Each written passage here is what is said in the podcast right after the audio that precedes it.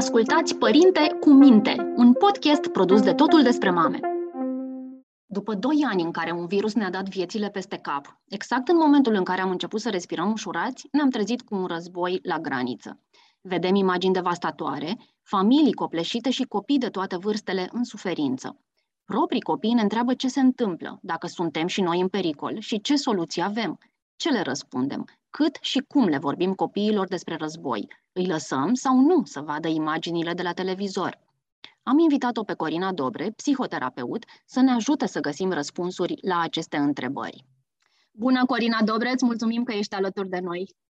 Bună și mulțumesc tare pentru invitație.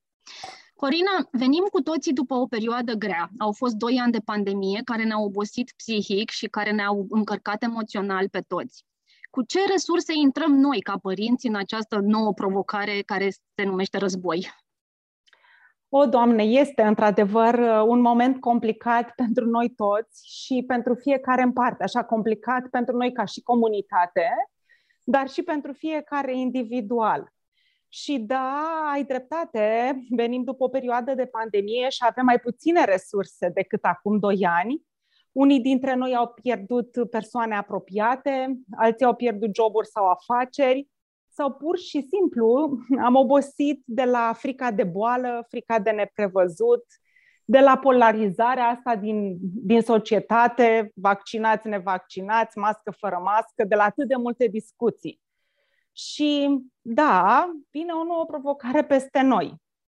Dar știi, viața vine peste noi și avem nevoie să strângem rândurile. Și, cum spunea Marin Preda, timpul nu mai are câteodată răbdare și trebuie să trăim ziua de astăzi cu ce avem noi mai bun. Și atunci, știi, legat de întrebarea ta cu ce resurse intrăm în, în perioada asta nouă, cu puține resurse, dar este nevoie să fim înțelepți cât să dăm tot ce avem și poate și mai mult decât atât. Și uh, ce putem să facem este să învățăm în primul rând cum să avem grijă de noi în momentele astea. Cum îmi înțeleg nevoile, cum îmi accept limitele, cum cer ajutor, cum îl ofer. Știi, nu este necesar să stau lipit tot timpul de știri și să fiu acolo tot timpul în priză, să-mi crească anxietate, am nevoie să iau pauză și asta trebuie să știu despre mine. Um, am nevoie să mă sprijin pe comunitate și să pe prieteni, să cer ajutorul în sensul ăsta când mă simt copleșit, dar și să ofer ajutorul celor care au nevoie. Și vedem în jurul nostru cât de minunate sunt exemplele astea așa de voluntaria, de știi, bunătatea oamenilor care ne impresionează și ne face să ne simțim mai bine. Hai să trecem la întrebarea care este pe buzele tuturor părinților zilele acestea. Este sau nu este necesar să le vorbim copiilor despre război? Este o întrebare grea pentru fiecare părinte, știți, și ne-am fi dorit să nu trebuiască să vorbim cu copiii noștri despre un război care e la granițele noastre.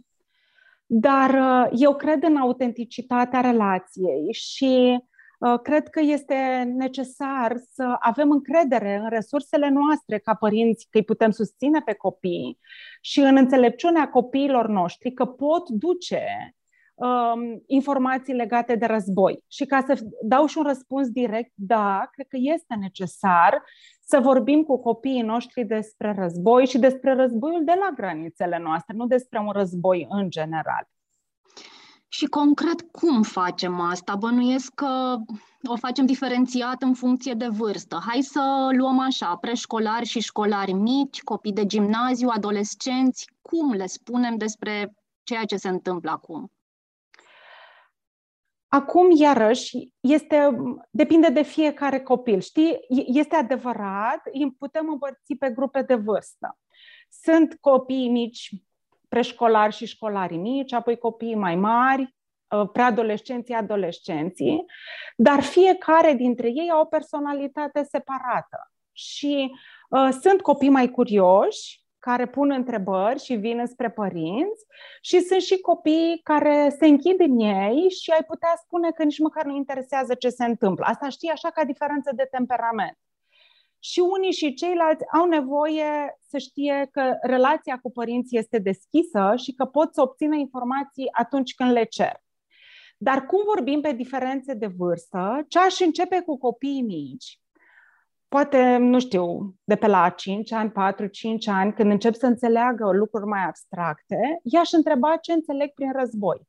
Cum văd ei? Pur și simplu aș, le-aș da lor puterea să ducă discuția și în acest fel să mă pot ghida să, să îi ofer copilului informații atât cât sunt necesare, să nu fie copleșitor. Și aș întreba pur și simplu, l-aș întreba pe copilul meu ce crede el că înseamnă războiul, um, de ce este, de ce apare războiul, cine îl generează, cum vede el un război și a, a, am putea fi uimit sau, mă rog, nu, dar este uimitoare înțelepciunea copiilor. Pentru că o să-ți spună că războiul este atunci când uh, cineva vrea să ia de la altcineva ceva, cam așa mi-a poveste, îmi povesteau mie copiii, uh, și uh, fără să primească, fără să aibă voie să îi ia. Și atunci, pornind de aici, pot să extrapolez exact atât cât simt că copilul poate să ducă. Asta despre copiii mai mici. Copiii la urmă de școală generală, poate clasele de, după clasa 3, un pic mai mari, când deja au noțiuni de istorie, geografie, pot să aduc mai în context și mai concret ce înseamnă războiul de la, din, din Ucraina și ce este, unde este țara, ce înseamnă, ce l-a generat, Adică să aduc copilului să-i dau puterea să înțeleagă, să facă diferența între uh, opinii și fapte, de exemplu, să-i creeze acest instrument în care el să știe cine sunt țările, uh, care este puterea fiecăruia, ce, ce, ce se întâmplă la noi în țară legat de asta.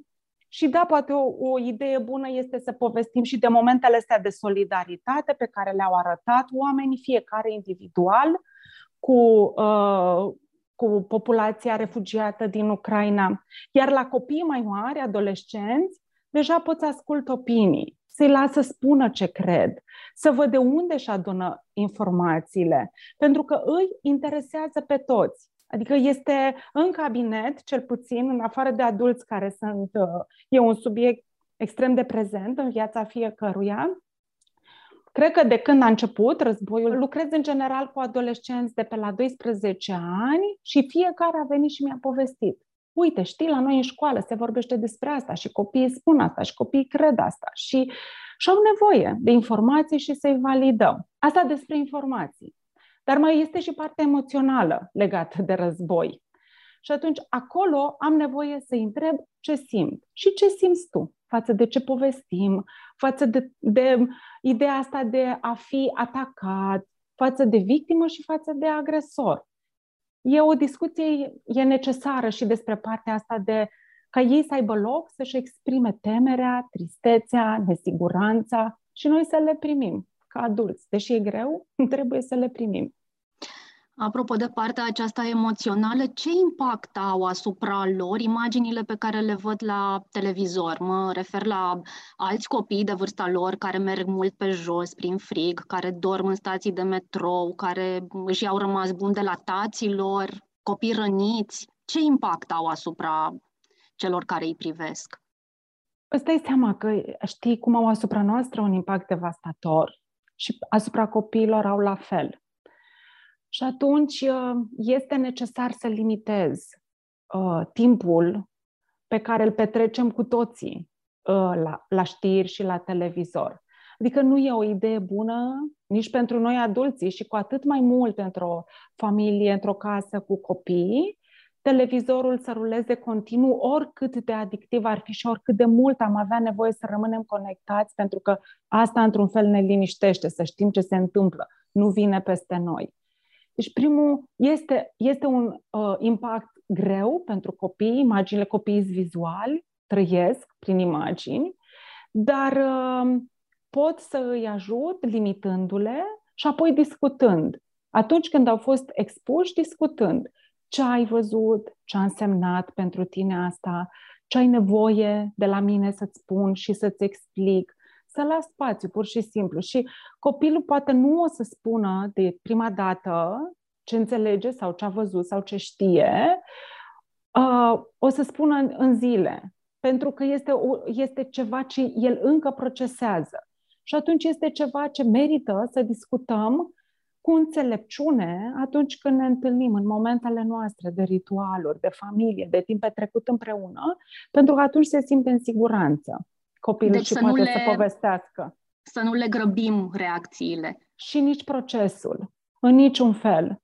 Pentru că sunt copii care pot să spună imediat, să plângă și să spună imediat Doamne, e îngrozitor ce trăiesc copiii acolo, sau oamenii, nu numai copiii, dar sunt copii care pur și simplu înghit senzația și au nevoie de timp și de căldura părinților și de siguranța relației cu părinții să poată să, să se deschidă și să lase greutatea din ei. Spuneai că vin la tine la cabinet adolescenți care, da. printre altele, vorbesc și despre acest lucru. Aș vrea să te întreb da. care sunt uh, temerile lor vis-a-vis de război. Înainte de temeri, ce am constatat, în general temerile au fost ale adulților, într-un mod absolut uh, surprinzător sau nu, dar legat de adolescenți, ce am constatat că mai degrabă sunt curioși să înțeleagă ce se întâmplă, de ce se întâmplă, au, încep să-și de, să uh, aibă opinii, ce înseamnă abuz, ce înseamnă să fie abuzat, ce, ce, cine e victimă și de ce. Temerile sunt legate mai degrabă de cum, pe termen mai lung, nu sunt imediate. Pentru părinții lor sunt mai degrabă imediate. Pentru adolescenți, sunt, e războiul în, într-o altă țară este destul de îndepărtat, dar există. Și atunci este, pentru ei e, e mai important să înțeleagă ce se întâmplă, sau cel puțin pentru adolescenții cu care eu am vorbit zilele astea, este mai important să înțeleagă ce se întâmplă și caută întreb- răspunsuri la întrebări legate de ce se întâmplă, decât să se teamă că războiul este poate să vină peste ei. Este și asta acolo, dar nu e cea mai importantă. Corina, hai să ne gândim la copiii ucraineni acum. Ce înseamnă un război pentru copiii care chiar îl trăiesc și cum își vor reveni ei după o astfel de traumă? Traumele pe care le trăiesc copiii care uh, trec printr-un așa eveniment sunt legate pur și simplu de faptul că lumea lor se destramă, se rupe dintr-o dată, se sparge în bucăți. Nu mai au casă, nu mai au familie, părinții sunt disperați și trebuie să gestioneze, un copil trebuie să gestioneze și disperarea părintelui, oricât de mult ar încerca părintele să fie, să, să se conțină și să fie acolo prezent. Dar uh, și traumele legate de evenimente așa de mari și de dramatice depind de fiecare familie în parte și de fiecare copil în parte. Pentru că dacă este un copil care vine dintr-o familie unde a fost armonie înainte și poate, el poate să fie vulnerabil în relația cu părinții și părinții primesc asta și există o comunitate pe care părinții lui se sprijină. Cum se întâmplă acum, e o comunitate internațională care încearcă să sprijine refugiații, să sprijine, pardon, refugiații. Um, trauma nu că e mai mică, dar există șansa de a, se, de a o recupera mai ușor. Durerea este acolo, frica este acolo, dar pornind de la resursele astea de sprijin din afară, copilul are o șansă să înceapă un proces de vindecare. Cel mai greu este pentru copiii care rămân singuri, pentru copii cu părinți fără resurse. Acolo, acolo poate să fie traume irreversibile. Aș vrea să revenim acum la copiii noștri din România și să te întreb în ce măsură este în regulă să-i lăsăm să ne vadă îngrijorarea. Evităm sau nu să ne arătăm propriile temeri în fața lor?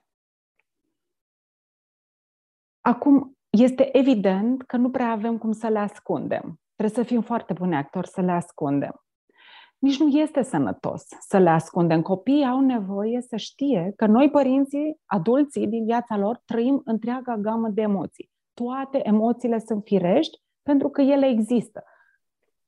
Diferența este că pot să arăt copilului meu îngrijorarea, dar eu sunt responsabil de gestionarea propriei mele îngrijorări. Sunt îngrijorat, dar știu ce să fac cu îngrijorarea mea, nu o las să inunde să-l inunde pe copil, să mă inunde pe mine, pentru că atunci copilul trebuie să se așeze într-un rol de mini-adult și să se ocupe și de frica mea și de frica lui, ceea ce nu e deloc în regulă. Deci este firesc să ne arătăm emoțiile, sunt speriată, dar uite, știi, pot să respir, pot să-mi reglez asta, pot să mă uit în jur și să văd că noi suntem în siguranță și sunt aici pentru tine, să te ascult. Cum este pentru tine? Sau sunt furioasă pentru ce se întâmplă, pentru că nu mi se pare drept ca niște oameni să plece din casele lor, să fie bombardați, dar știi, furia asta, uite, putem să o transformăm în ceva productiv, îi putem ajuta, nu-i lăsăm acolo singuri. Și atunci, pentru copil este, emoțiile părintelui există, au sens și au și, și, au și o rezolvare. Nu, nu rămân așa în aer să nu știe ce să facă cu ele, el, copilul. Corina, ce putem face noi pentru a reduce atât anxietatea noastră, dar și pe cea a copiilor? Întâi, primul lucru este, avem de acceptat și noi și copiii noștri că trăim niște momente speciale. Adică un război nu se întâmplă așa în fiecare zi, cum nicio pandemie nu s-a întâmplat în fiecare zi. Și pentru asta avem nevoie să putem să stăm cu căldură, cu autocompasiune, cu ceea ce, cu ceea ce suntem cu durerea noastră, cu frica, cu disconfortul. Asta una și pe lângă asta să acceptăm că ceea ce trăim noi este parte din ceea ce trăiește întreaga comunitate din jurul nostru. Nu sunt singur în frica mea, în suferința mea, în disperarea mea. Este ceva ce împărtășim cu toții. Și atunci asta mă face să nu mai fiu, să nu mai fie atât de copleșitor. Nu, nu dispare, dar sunt parte din ceva și mă pot sprijini pe oamenii din jurul meu. Apoi, ce mai pot face ca părinte să-mi reglez anxietatea, cum am spus, este în prim să mă decuplez de la știri. Îmi iau informații, dar atât cât să știu care e situația. Nu rămân conectat non-stop la opinii, analize, reportaje. Este atât de ușor acum să fim în, în bombardați realmente cu informații și cu filmulețe și cu, cu imagini devastatoare, pentru că situația, da, este, războiul este tragic. Și atunci opresc uh, bombardamentul ăsta mediatic. Asta, în același lucru, același lucru îl fac și pentru copilul meu. Discutăm, povestim despre asta exact cât are nevoie și închidem. Ne întoarcem la rutinele noastre de familie. Avem masa de seară pe care o petrecem împreună și povestim despre ce s-a întâmplat în timpul zilei. Se întâmplă și alte lucruri în afară de lucrurile groaznice din Ucraina. Um, suntem recunoscători pentru ceea ce avem. Exprimarea recunoștinței este un exercițiu, mai ales în momentele grele, un exercițiu extraordinar care mă ajută să mă conectez pe mine cu binele din jurul meu. Și mai scade și asta scade din anxietate. Și ce, iarăși ce este foarte important, să nu neglijez și pentru mine, părinte, dar și pentru copil, uh, rutinele și activitățile astea de, legate de sport, de corp, să, mă, să mișc corpul, de, de stat afară, pentru că asta, iarăși, mă, mă aduce în prezent și mă conectează cu ceea ce se întâmplă aici, acum, în jurul meu. Și dacă totuși nu reușesc să mă echilibrez, care e momentul în care trebuie să-mi dau seama că e cazul să cer ajutor? Pentru părinte, um, este în momentul în care ruminez, mintea mea nu rulează decât scenarii catastrofizante, în care mă identific atât de tare cu ceea ce se întâmplă în Ucraina, încât nu mai îmi pot desfășura treburile de zi cu zi um, momentul în care mă simt copleșit și fără putere și în care nu pot nici măcar să povestesc despre ce se întâmplă, atunci este momentul să cer ajutorul. Ori ajutorul prietenilor, să pot să ventilez și să mă descarc, ori poate o ședință de psihoterapie, unde să înțeleg ce se întâmplă, ce butoane mi se activează în atât de mare măsură încât nu mai mă pot, nu mai mă pot aduce în poziția de adult funcțional. Și pot să spun asta legat de părinți, pentru că tot povestesc cu adulți și cu părinții asta de câteva zile, fiecare reacționează diferit. Pentru unii este disperarea asta legată de pierderea siguranței, pentru alții este copleșitoare vinovăția că ei sunt într-un loc bun și sunt oameni și copii care trec prin chestii îngrozitoare și pe care nu-i pot ajuta. Pentru alții este furia pentru, uh, foarte grea pentru ce se întâmplă și durerea asta că nu au n-au putere. Fiecare reacționează diferit în funcție de vulnerabilitățile și de durerile lui. Dar când nu mai sunt funcțional, atunci cer ajutor. Există familii în care, din dorința părinților de a se proteja emoțional, atât pe ei, cât mai ales de a proteja copiii, subiectul acesta al războiului pur și simplu nu există. Acum, la finalul întâlnirii noastre, te-aș întreba în ce măsură ajută sau, din potrivă, dăunează o astfel de atitudine. Este nevoie să fim onești și cât mai autentici cu copiii noștri. Copiii ne simt. Și atunci, dacă îi ferim de lucruri care se întâmplă în jurul lor, uh, pierd ocazia să dezvolte abilități sau să înțeleagă realitatea și nu îi ajutăm să devină autonom și pe picioarele lor. Fiind coreți și împărtășind cu ei efectiv realitatea zilelor noastre, avem încredere că se pot descurca și pot duce, avem încredere în noi că le putem fi alături și atunci, nespunându-le, ne împărtășind, ignorând uh, discuțiile grele, nu facem decât să le creăm iluzia unei lumi în care lucrurile nu se întâmplă. Nu este vorba despre faptul că lumea este bună sau rea, este mai degrabă despre abilitățile pe care copilul meu le dezvoltă să facă față la orice, uh, orice trăiește. Și atunci părinții care aleg să nu împărtășească din teamă că este prea mult, de fapt îi uh, răpesc copilului exact această ocazie de a dezvolta abilități necesare să facă via- față realităților zilelor noastre. Nu avem cum să fugim de ele. Asta este realitatea noastră. Cu pandemie, cu război, firar să fie, dar asta e. Ați ascultat Părinte cu Minte, un podcast produs de Totul Despre Mame. Ne găsiți pe aplicațiile de podcast și pe totuldespremame.ro.